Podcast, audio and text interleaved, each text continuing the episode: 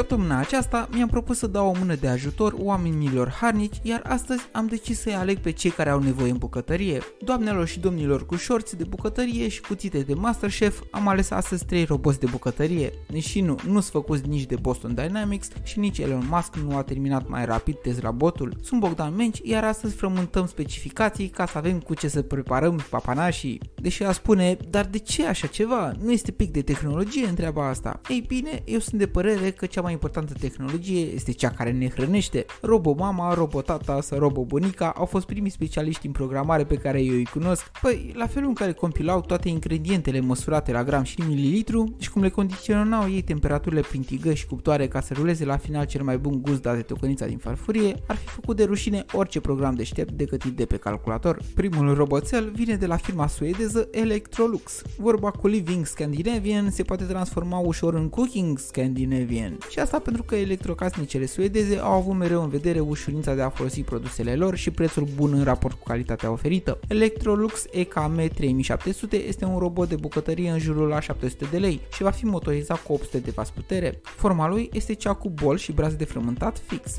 De fapt, toate formele roboților pe care o să vi prezint sunt la fel, așa că nu va trebui să vă faceți griji că o să mixați brășitura cu un bol în brațe. Apropo de bol, volumul său este de 4 litri, destul de încăpător pentru cam orice ai vrea să amesteci sau să frămânți. La el se poate atașa accesorile din pachet și îl vom transforma într-o mașină de tocat, blender sau răzătoare. O opțiune all-in-one la un preț decent pentru o marcă de calitate care ne oferă un produs bun. Al doilea pe listă este un Gorenie, care are motorul cu puterea de 1000 de W. Deși puternic, nu asta îl caracterizează și m-a făcut să recomand, ci corpul său cu forma retro și construit integral din metal. Un robot foarte stabil, căruia orice îi pune în bolul încăpător de 4,5 litri ar frământa fără prea mult efort.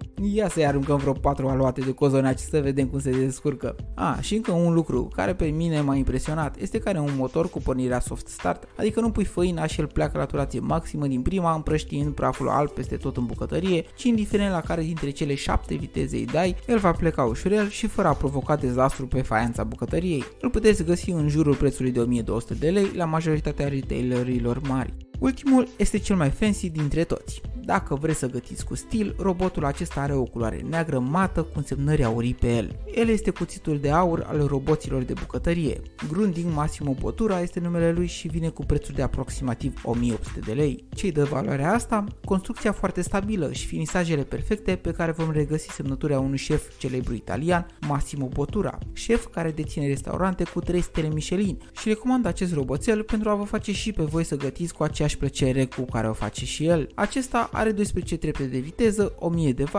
accesorii din inox și 3 ani de garanție. Merită să-l căutați în magazine sau online și să vedeți măcar cum arată și vă spun sincer, știu că mulți dintre noi avem aparate pe care doar le ștegem de praf în bucătărie, dar acest robot foarte elegant nu m-ar deranja nici dacă ar sta pe post de bibelou. Roboții pe care vi-am prezentat nu au chipuri, nu au senzori și nici măcar vreo funcție de conectare la telefon, dar alături de dibăcia voastră îngătit, aceștia se pot transforma în umanoizi care să ofere plăcerea supremă a gustului. Por la gătit și pe curând!